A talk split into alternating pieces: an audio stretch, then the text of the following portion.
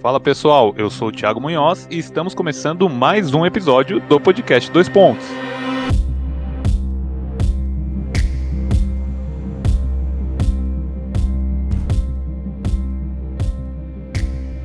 E continuando com a nossa timeline do terror, chegamos em 1925, na Ópera de Paris, na França, para falar de uma das obras mais conhecidas do mundo. Afinal, quem nunca ouviu falar de O Fantasma da Ópera, que além dos musicais e do teatro, entregou em sua primeira adaptação a mistura perfeita de terror, mistério e música clássica.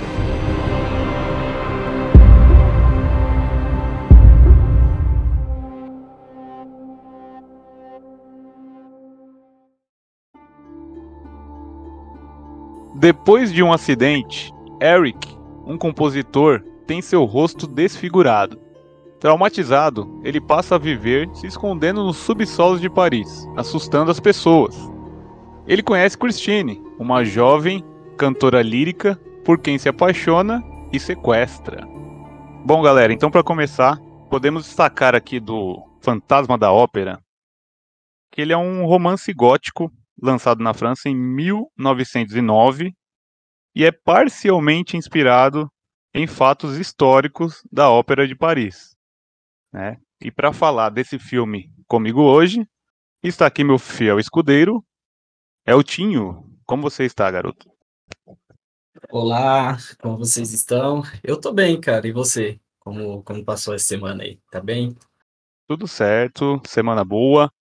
E nessa semana tivemos que assistir esse grandioso filme, né? Esse filme importante aí da história do cinema, do terror e da literatura, né? É uma obra, podemos dizer, uma das obras mais importantes da história, porque é uma obra literária e, e ela já teve diversas adaptações, né? Tanto para o cinema quanto para o teatro. E nessa versão de 1925, que é a primeira para o cinema, provavelmente quem lê o livro vai observar algumas diferenças, né? Porque são adaptações. E nessa de 1925 temos uma delas. E prova provavelmente eu não li o livro. Você leu o livro, Altinho? Não, esse é o Fantasma da Ópera eu nunca li o livro. É, a gente acaba tendo um monte de referência, né? Tipo, ouvi bastante música, vi bastante filme que fala sobre, mas o livro em si eu nunca li, não. É, então, por isso que é bom destacar, porque as pessoas provavelmente vão ver algumas diferenças, né? E isso eu estava pesquisando e, e vi que poderia acontecer. Sim. E assim, continuando a nossa escalada aí dos filmes de terror, é, viemos do Gabinete do Dr. Caligari, Nosferato, e nesse filme dá para perceber que ele é um filme de escala maior, né? É um filme com mais figurantes, mais atores, ele é produzido ali, referenciando a, a ópera de Paris e tal, então são muitas pessoas, e é, é diferente dos que a gente eh, viu na, aqui na série, que são filmes mais contidos, né? Poucos atores. O cinema também é diferente, né? Os, os outros dois é do, é do cinema alemão tal, tem essa diferença. Mas é interessante observar isso, né? Sim, é então, e isso era um ponto que ia chamar a atenção também, né? Porque, cara, você vê que são muito, muitas pessoas no, na tela, sacas? E imagino quão foi difícil, né, para fazer isso, na, imagina naquela época que não tinha é, efeitos gráficos, que hoje em dia você coloca umas três pessoas e multiplica por, por mil, né? Então você Uhum. sabe que todas aquelas pessoas estavam ali. Tem horas que dá até uma agonia você ver tanta pessoa na tela assim, e você saber que são pessoas mesmo e não computação gráfica ali. Tem horas do filme ali que, momentos de loucura, né? As pessoas começam a correr e fica bem ali dentro do, do- da, da ópera, né? E fica esse sentimento assim que se fala, pô, tipo metrô, né? De São Paulo às nove da manhã. Aquele formigueiro, montoeiro de gente. Então todo mundo tem que estar naquela sintonia de correr para a mesma direção e naquele desespero que eles estão. E tem um montoeiro de policiais entrando. Então tem que ter uma sincronia, velho, pro... que assim, é absurdo você pensar é, a forma como foi feito com tantas pessoas para manter essa sintonia de conseguir abrir só o meio ali para o policial passar, assim. Não, é sensacional isso, porque a gente está falando de uma época muito, né? Sim. muito antiga. E, é... e isso impressiona, porque hoje é tranquilo, né? Fazer cenas Sim. assim e tal. Os caras têm é, diversas formas, né, para fazer, mas naquela época era complicado e, e nessa nossa sequência do, do terror aqui, esse é o filme, acho, até agora, né? Esse é o terceiro. Com certeza é o filme, é o maior filme, né? Assim. Agora falando um pouco mais da, da história, eu não li o livro e eu tenho dúvidas de como o Eric, o fantasma, é retratado no livro, tá? Então aqui a gente só vai falar do filme, do filme de 1925. E nesse filme, é, nós vemos um Eric, que é o fantasma da ópera, é, na minha visão, mais maquiavélico, assim, é, assim Tipo, até aqui nós vimos o, o Caligari, vimos o Nosferato, e nessa série do sentido oculto eu tento sempre é, não ter empatia, mas sempre tentar observar o lado do vilão para tentar puxar alguma coisa, né? Algo relevante ali que esse vilão é, é, algo que possa que eu possa defendê-lo de certa forma, né? Tentar humanizar um pouco o vilão. De, Isso, essa é a palavra eu tento humanizar o vilão para tentar entender os seus motivos, né? E com o Eric, eu tive mais dificuldade para fazer isso, porque é, ele parece ser muito maquiavélico, ele parece. Me dá, me dá assim até um, um desconforto, assim, uma repulsa em relação a ele, sabe? Porque ele é um cara. Ele é um cara não, um fantasma. um fantasma muito perturbador, assim. O que, que você achou do Eric? Igual você falou, a gente não consegue é, ter empatia com, com o Eric, com o fantasma. Foi até um filme que eu levei menos sustos, mas que eu fiquei mais aflito. Então não Sim. é um filme que, que vai te dar vários sustos, você vai estar aqui de boa e do nada a cena vai te levar para um, uma cena que do nada vai aparecer ele te assustando, e você vai quase ter um infarto. Não, é tipo uhum vai levando, a cena vai sendo construída para você ficar apreensivo nela, né?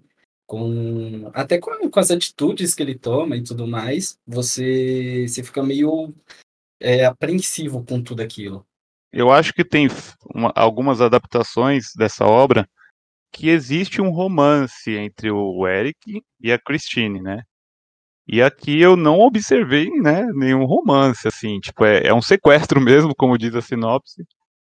E, e ela tentando se livrar dele a todo custo e ele sendo esse o pior cara do mundo, assim, né?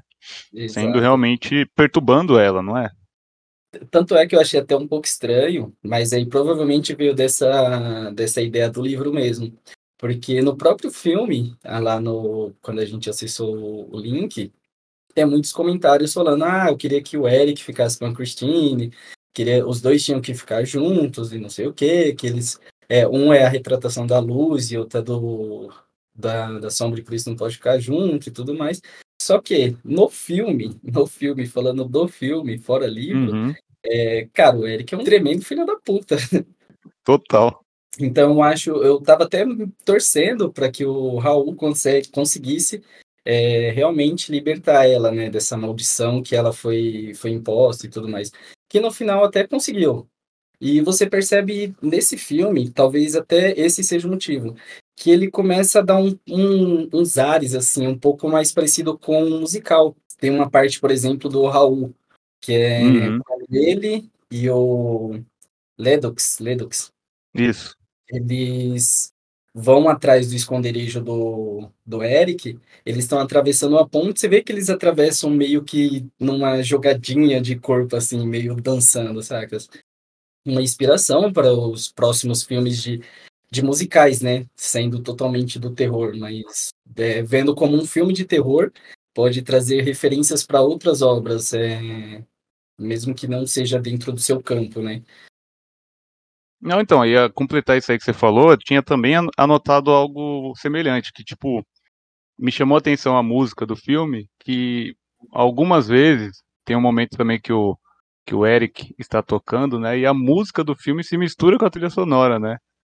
Sim. Isso é uma jogada boa deles, e tem a ver com isso que você falou, né? O filme, ele, o, o fantasma da ópera, né? Então tem que ter algo especial ali na música clássica e tal. E eles conseguem fazer isso de uma forma muito, muito bacana. Sim. Assim, uma coisa que me chamou a atenção, existe uma espécie de pacto, né, do Eric com ela. E ele uhum. fala que a arte dele viverá através dela, né? Sim. E aí a gente percebe que o fantasma é um artista, né? Até ali a gente não, não sabia ao certo.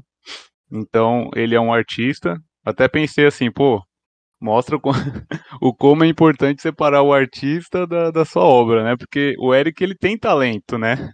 Ele tem talento porque ele mostra ali para ela tocando piano tal, que ele tem talento. E ela até se impressiona com o talento dele. E, e nesse momento do filme eu pensei até que ela ia começar a se apaixonar por ele. Tipo, Sim. é um, é um, é, ela, ele vai tocando e ela vai entrando, entrando assim em transe, e aí quando ele para de tocar, ela meio que volta ali ao, ao normal, né? E aí fiquei pensativo sobre esse pacto deles.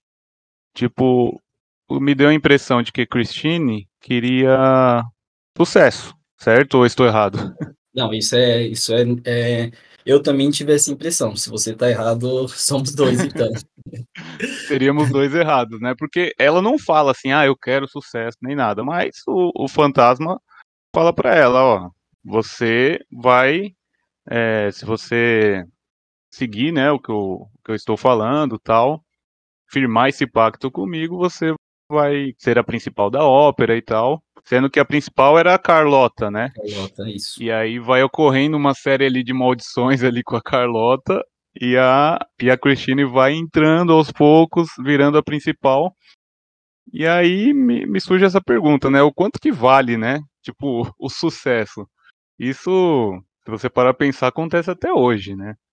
É, é um filme de terror tal, mas que a gente vai retirando esses fragmentos assim para analisar, pô, quanto que vale o sucesso Tipo, a pessoa tá fazendo um pacto com um negócio que ela não sabe o que que é, assemelha-se até com um pacto com o diabo.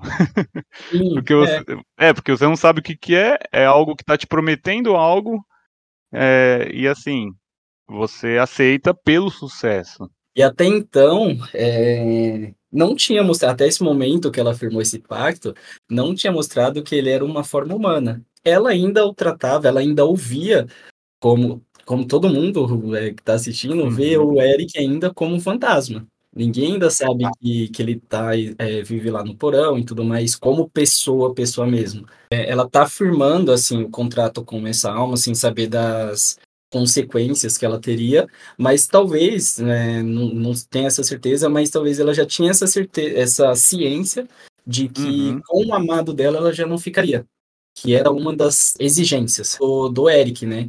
Que ela não ia poder sair mais dali, não ia poder ser mais ninguém e tudo mais. Então, ainda assim, ela tá firmando esse contrato, né? Só para ter esse sucesso.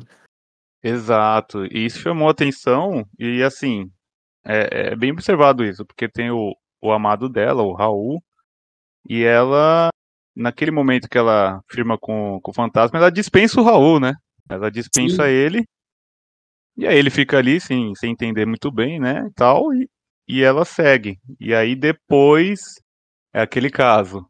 É, fez o pecado, fez o contrato, e aí depois começa a pagar, porque não tem nada de graça, né, Otinho? O que, que você acha? É, então, tudo tem seu preço, né? Exato, e, e aí ela é sequestrada pelo fantasma, e aí ela percebe a burrada que ela fez. Tipo, acho que Christine não é uma. uma ela é uma vítima, de certa forma, ela fez uma, uma escolha errada. Acho que todo mundo tem direito de errar, certo? Sim. então eu não discrimino ela, assim, sabe? Eu não julgo ela. Porque ela errou e depois ela percebeu que ela tinha errado e voltou a querer ficar com o Raul a todo momento e tentando enfrentar tudo para ficar com ele. E acho que essas coisas acontecem, né? Mas é, o erro dela quase custou caríssimo, né? Inclusive, talvez tenha até custado para Carlota, né? Porque eles não dão essa certeza de que ela não morreu ali com aquele lustre em cima dela, que provavelmente ela morreu, né? É, eu, eu fiquei na dúvida também. É... Eu até coloquei aqui, o lustre cai, ele mata a Carlota ou não? Não sei. quando mostra a galera correndo, você vê que tem tem multidão dos dois lados do volta do, do lustre. Então não dá para ter certeza se foi realmente no palco ou ali próximo ao palco e só para alarmar a galera e todo mundo sair dali. Aí isso não dá para entender. É o segundo aviso, né? E eles quiseram. O primeiro eles iam tentar ir contra o aviso do uhum. Eric, porque a Carlota ia se apresentar, mas ela teve uma indigestão, ninguém sabe o que, que aconteceu, mas ela passou mal. E da segunda, a mãe dela falou: não, ela vai sim apresentar e ponto. Aí então foi a solução que ele achou, né? Ah, se ela vai me desobedecer, então vamos dar um ponto final nela. Aí você já vê mais uma atitude muito pesadíssima do Eric. Então, é, é, é por, pelo filme todo que eu, que eu digo isso, né? Que, e você concordou comigo, que o Eric ele é muito realmente uma maldade extrema, assim, né? Então, as ameaças dele ele cumpre mesmo, ele faz de tudo para conseguir o que ele quer. Então, ele é realmente um, um vilão bem odiável, detestável. Detestável, essa é a palavra. essa é a palavra. Tem uma cena icônica, né, no filme, que a Christine tira a máscara dele, né? Talvez é a cena mais icônica aí do, do filme e das adaptações. E tem até um momento que ela comenta com, com o Raul, acho, que ela fala, ele é um monstro, uma besta repulsiva, né? Ela cita. Porque pode ser que em outras obras eles mudaram, tiraram toda essa essa característica dele, essa que ele é muito maldoso, né, nesse uhum. versão. Talvez tenha até sido por isso, porque a máscara dele nesse nesse filme já não é tão bela assim quanto as que são retratadas em outros lugares, né? Eu achei bem, bem legal também essa questão da tanto a máscara quanto ele já ser tipo algo horripilante. Porque tanto é que as bailarinas, elas se assustam, eles estão, ele está de máscara, né? Você vê que não é uma, uma máscara bonita. E assim, acho que o, o mais feio não é nem o rosto dele, né? As atitudes dele que são mais horripilantes, né? Sim. E ele mata até um cara lá que, que o, o rapaz fala, pô, ele sabia demais sobre o fantasma, né? Então ele, ele, ele mata esse rapaz, ele mata ou tenta matar a Carlota, ele tenta matar o, o Raul e o Ledux, né? Afogados, né? Já chegando ali perto do fim do filme. Ele mata o irmão do Raul também. Inclusive é uma cena que eu gosto muito, que eu gostei muito no caso, né? É o Raul e o Ledux, eles estão estão indo lá pro porão e tudo mais, estão uh, procurando a, a Christine. E aí o Eric, ele vê aquele sensor dele lá, começa a apitar. Aí ele vai atrás do irmão do Raul, que ele mata ele afogado até. Outra morte bem pesada. Verdade, mano, bem lembrado. É, então ele matou um rapaz lá, que eu não, não lembro o nome dele, e matou ainda o irmão do Raul, é, que, que vai atrás do, do Raul e do Ledux, né? Isso. Caramba, é, então, isso, essas atitudes do, do fantasma para conseguir o que ele quer, ele realmente é, é, é bem pior, por exemplo, que o Nosferatu e o Caligari, né? Tipo, o Nosferatu a gente entendia que o cara precisava sobreviver ali, né? É, então. Pelo, por exemplo, né? Agora o Eric não, o Eric é certeza que ele é do mal. Ele é do mal, mano. Ele é realmente. Ele é a verdadeira reencarnação do diabo ali na época. É, então, dá, dá, essa impressão mesmo. Tanto com o pacto, tanto com as atitudes, ele, ele é um fantasma repulsivo, como diz a, a Christine. E aí teve um momento, mano, até quero, quero saber o que, que você acha disso.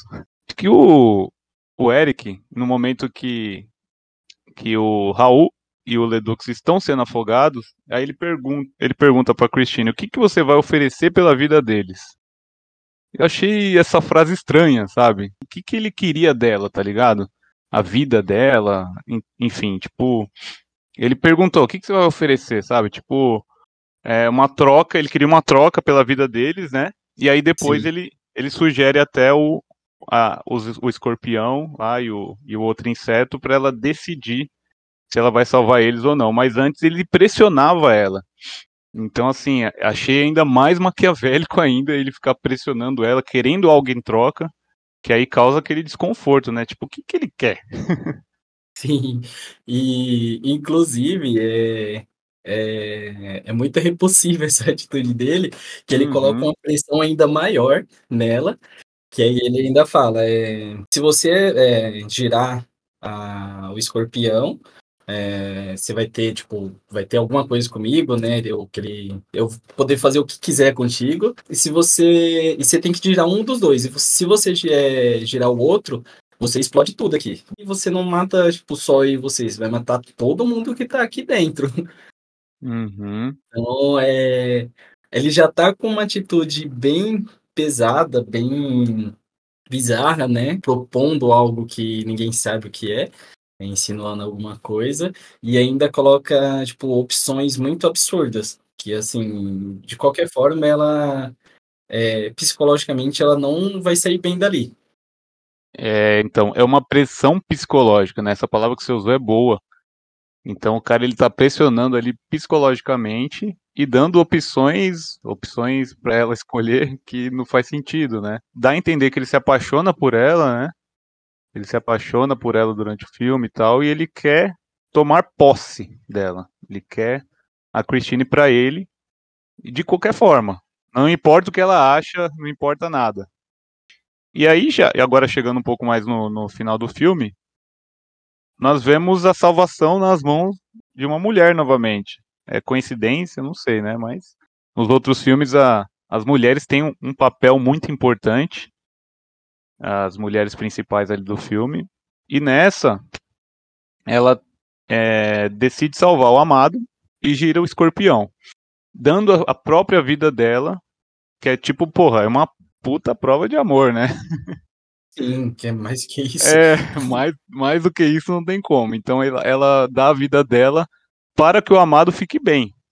Eu fiquei muito sem saber o que faria também no lugar dela, né? É, então é difícil, né? A parte legal de tudo isso é que, igual você falou, mais uma vez, a mulher é tratada como a heroína, né, do filme. E colocando ela como o primeiro plano, porque ia continuar, o Eric, ela ia, podia morrer, sei lá, e o Eric ia fazer outra vítima. Ia acontecer com o que aconteceu com Christine e com outra pessoa. É, o que eu ia comentar em cima é que o, o Raul e o Ledux, eles entram naquele calabouço, naquele subsolo, para salvar ela, e é ela que acaba salvando eles. Sim. Ela meio que tomou a atitude errada ali no começo do filme, mas ela mesmo resolveu, vamos dizer assim. Ela mesmo resolveu, não precisou ser salva, ela se salvou, né? Ela, ela assumiu seus B.O.s. É, no português, claro. Paulistano, claro, assumiu os B.O. E aí, no fim do filme, temos uma, uma revolta pública. Então, o que, que você pode me dizer sobre isso? É, da cena final, o... É, mano, ela é muito dramática. Esse é o, a chave dela. Dramática, pesada. É... Ela é muito. Ela é muito. É, é, ela é muito, também acho. Ela é muito. É simples. Porque o, o, drama que ela traz, velho, você fica muito aflito sem saber primeiro se o, se o. Porque vem de tudo, né? Começando já do Raul e do Ledux ali, que eles estão quase morrendo. Já Sim. começa a partir daí. Esse, toda essa aflição que você fica. Aí salva. É, depois começa essa perseguição do, do Eric. A quantidade de pessoas, velho, é, uhum. É algo bizarramente incrível. Colocar aquilo, aquele tanto de pessoas na tela e indo atrás dele. Só que ao mesmo tempo que é uma arte incrível, traz também um, uma coisa muito pesada, né? Que é a forma como eles, quando eles capturam o Eric, eles fazem. Que assim, eles espancam o cara. É. Então, por mais que ele tenha tido diversas atitudes é, deploráveis durante todo o filme, durante esse decorrer, né? E é, fica meio difícil você falar que é justo, porque é difícil você falar que uma pessoa apanhar ou morrer, ou igual aconteceu com ele, é justo acontecer com ele, por mais que ela tenha feito algo, né? Mas o que tira dessa cena é que ela é muito forte. Eu acho que para quem tem estômago fraco é até uma cena bem perturba perturbadora. É, eu, eu, também, também achei bem perturbador, né? O final, as pessoas correndo atrás dele. Ali estamos vendo uma, uma revolta pública, né? Assim, até nos dias de hoje se vê notícias né, de justiça com as próprias mãos, né? Que uma população pega, sei lá, um, um assassino, alguém, né, alguém que cometeu algum crime hediondo, alguma coisa assim, e às vezes amarra no poste, mata, né? Sim, então, é. assim, é complexo, polêmico, né? É difícil expressar opinião sobre isso, né? Sabemos que é complicado, porque, pô, se um cara desse comete alguma coisa contra alguém próximo seu, qual seria a sua atitude, né? É, então, é, é porque é muito fácil você julgar a atitude de pessoas quando você não tá na pele dela, do que uhum. quando você tá. Porque às vezes você julga uma atitude e quando você estiver naquela situação que a pessoa está, você pode cometer o mesmo, o mesmo ato que ela fez. Então, uhum. até onde vai o certo e errado é muito difícil cravar. Então, é uma cena, de qualquer forma, é uma cena que perturba. É, o propósito dela talvez seja isso, né? Perturbar e ela consegue muito. É, isso me fez até lembrar um negócio engra... engraçado, não, um negócio, uma associação engraçada, que é do do Will Smith lá, o tapa do Oscar, né? tipo, é, é, ele não fez certo, né? Ele fez errado, mas a gente não tava na pele dele, então é meio complexo. Sim. É, lógico que as pessoas no filme ali é, é uma revolta pública, então a Christine não é próxima deles, mas eles estão tão revoltados com as atitudes do fantasma que eles vão atrás dele, espancam ele, jogam ele no mar e ali, com Sim. certeza, ele morreu, né? Se a gente teve dúvida se a Carlota morreu ou não, do Eric a gente não, não pode ter essa dúvida. Que ali, se ele sobreviver, ele não morre mais. É. E aí, é, nós não sabemos os poderes dele, né? Se consegue ali é. ressuscitá-lo, mas, pô, o cara foi espancado. E, assim, por mais que a gente não consiga expressar uma opinião é, firmada, né, do que é certo ou errado, ele acabou é, é, pagando. Pagando, né? Ele acabou pagando por, pelo que ele fez, né? De, de alguma forma. Errado ou não, ele pagou e, e assim, cada um é, colhe o que, o que planta, né? Sim. Entra, na, entra naquele, naquela mesma situação que a gente comentou da Christine, né? Que assim, uhum. independente da gente julgar se ela fez certo ou não, dela ter assinado o contrato, entre aspas, com, com o Eric, é, ela, pelo menos, ela foi mudando as atitudes e, assim, ela teve uma, uma consequência, só que um pouco, talvez, mais branda, não sei. É, então, mas é Aí... é isso mesmo. É de acordo com o tamanho do seu erro, né? Sim. Tipo, ela. O erro dela foi muito pessoal ali para prejudicar a vida dela. Sim, e ela tenta redimir né, esse erro, então. Exato. No final, ela deu a própria vida é, pelo erro dela. Então ela não quer que ninguém pague, nem o Raul, nem ninguém. Tipo, eu vou dar minha vida. E aí, a, graças ao destino ali, a revolta pública, ela estava sendo sequestrada, né? Mas aí ele é cercado, o fantasma, e é morto. Então, ela pagou de certa forma. Foi sequestrada, sofreu abusos ali, né? E triste. E aí a última coisinha que eu ia falar, tipo, da revolta pública ali, o espancamento e tudo mais, tem um momento do filme que o, o Eric ele fala o seguinte: se eu sou o fantasma, é porque o ódio dos homens me fez assim. E aí fica um, um, um negócio assim, meio que no ar. Qual é a origem dele? Repito, Sim. não sabemos a origem dele nos livros e tudo mais. No filme não fala. Não fala. Então eu fiquei pensando, se o. Vamos supor que os homens fizeram ele ser daquele jeito, né? E aí entra uma série aí de questionamentos em relação a traumas, né? O que, que esse fantasma sofreu para ser assim. E aí é uma ligação interessante, porque Sim. o se o ódio dos homens fez ele ser esse fantasma malvado, esse, essa pessoa detestável, e aí ele passou a ser assim, cometeu os crimes, e ele acabou nas mãos desses mesmos homens. Então é... é meio que um ciclo vicioso, se realmente ele falou a verdade ali. É, então, eu também, eu também, é porque eu comecei a pensar nisso pelo fato de que, igual você falou, no filme, bom ressaltar, que uhum. não mostra a origem dele. É, na sinopse fala que ele, sinopse fala que ele, que ele sofreu um acidente e tudo mais, só que esse acidente não é explicado. Então, esse, é, ele é um artista, ele é um é, não, ele talvez seja um cantor e compositor e toca piano, sei lá. Mas enfim, ele é um artista. Então ele Sim. se apresentava ao público. É, esse ódio pode ser um ódio demonstrado de forma negativa, de reação do público, como vaias, pode ser, ou eu gosto de falar, algum tipo de abuso, pode. Então, assim, fica muito aberto. Então, é. mas tem essa, tem que o, o ódio fez com que ele se tornasse isso, e no final, o, a própria criação dele, o que criou ele, acabou matando ele também, que é esse ódio.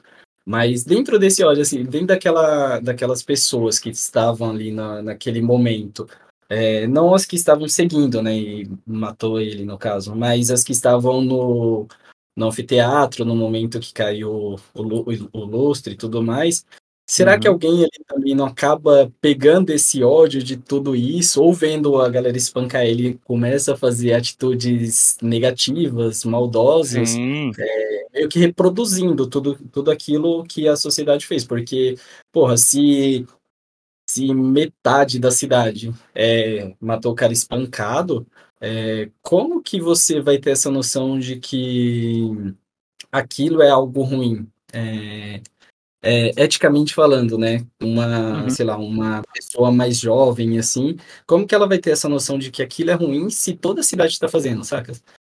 Então, ela pode meio que retratar isso em outras pessoas. É, sei lá, a, alguma coisa não saiu conforme eu queria, então posso resolver com as minhas próprias mãos aqui, posso dar meu jeito e fazer uma maldade e tudo mais que não é mal, né? Se eu estou só reproduzindo o que a minha sociedade faz. Exato, é, é a importância do exemplo, né? Sim.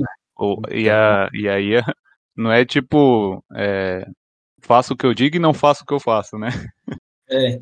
Então as pessoas fazem aquilo e provavelmente é, essas atitudes das pessoas, esse ódio, pode refletir ali na sociedade, com certeza. Sim, é, sei lá, talvez o, né, não é explicado no filme, né, mas vai que o Eric surgiu de uma essa personalidade dele macabra surgiu de um evento tal qual esse. É, sei lá, pode ser. Ele viu tudo aquilo e achou que a sociedade é, é mal, ou que fazer aquilo que a sociedade fez para ganhar o que ele quer é normal e ele começou a ter essas atitudes. Aí ele era vaiado, alguma coisa, ou tinha medo do público e queria ser o porta-voz de uma grande estrela para para fazer sucesso junto a ele, mas ele como como se fosse um mentor da pessoa. Não, esse é ponto que você trouxe é muito legal, muito interessante. Seria um ciclo ali dentro do ciclo. muito muito foda, porque esse ódio que ele fala pode vir de várias formas. Tanto pode Sim. ser, como você falou, de vaias, não sei o que, ele ter vivenciado coisas horríveis também. Então, assim, a, a gente tentou, tentou, tentou humanizar o, o Eric até que conseguimos um pouco, mas. é, talvez. É, o, o mesmo humanizando ele ainda fica muito, muito difícil defender ele. Exato. Então é isso, pessoal. Estamos terminando então mais um episódio dessa série do Sentido Oculto aqui no, no podcast Dois Pontos. E estejam aí preparados para o próximo. Vamos falar aí de mais um, um filme de terror que nos assusta, mas que também nos traz reflexões, pensamentos, sentimentos, certo? Valeu a todos que ouviram, até a próxima e tchau!